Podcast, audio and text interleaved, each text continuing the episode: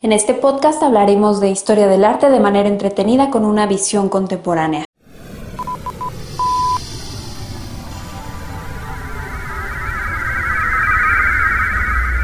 Sepultar el pasado.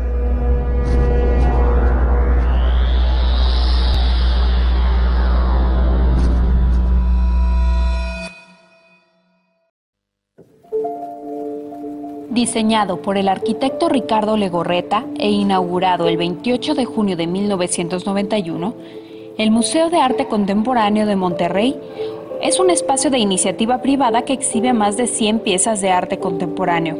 Cuenta con auditorio, restaurante, cafetería y tienda. En la entrada principal se localiza La Paloma, una creación de Juan Soriano. Esta escultura de bronce mide 6 metros de alto y 4 toneladas de peso. Fue diseñado para crear diferentes ambientes y atmósferas en cada rincón, provocando que la visita al museo sea una experiencia única.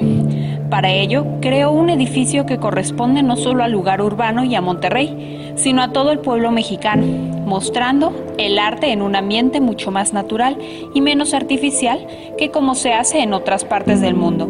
Tiene 16.000 metros cuadrados de construcción, de los cuales 5.000 son de exhibición distribuidos en 11 salas. Las obras se presentan en combinación entre luz natural y artificial. El resto se encuentra en espacios como el patio central, un espejo de agua, el auditorio, la tienda, el restaurante y el patio de esculturas.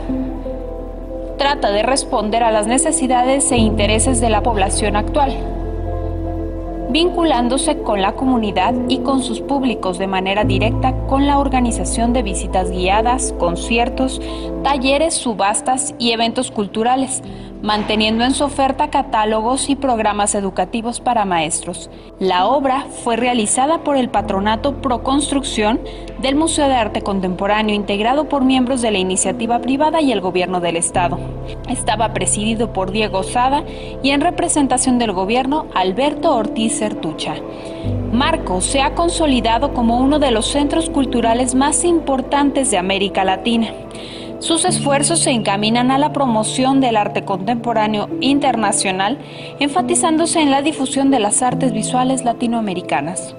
Continuamos revisando los espacios dedicados al arte contemporáneo en nuestro país en la siguiente emisión de Sepultar el Pasado. Sepultar el pasado. Desde el Museo Espacio del Instituto Cultural de Aguascalientes.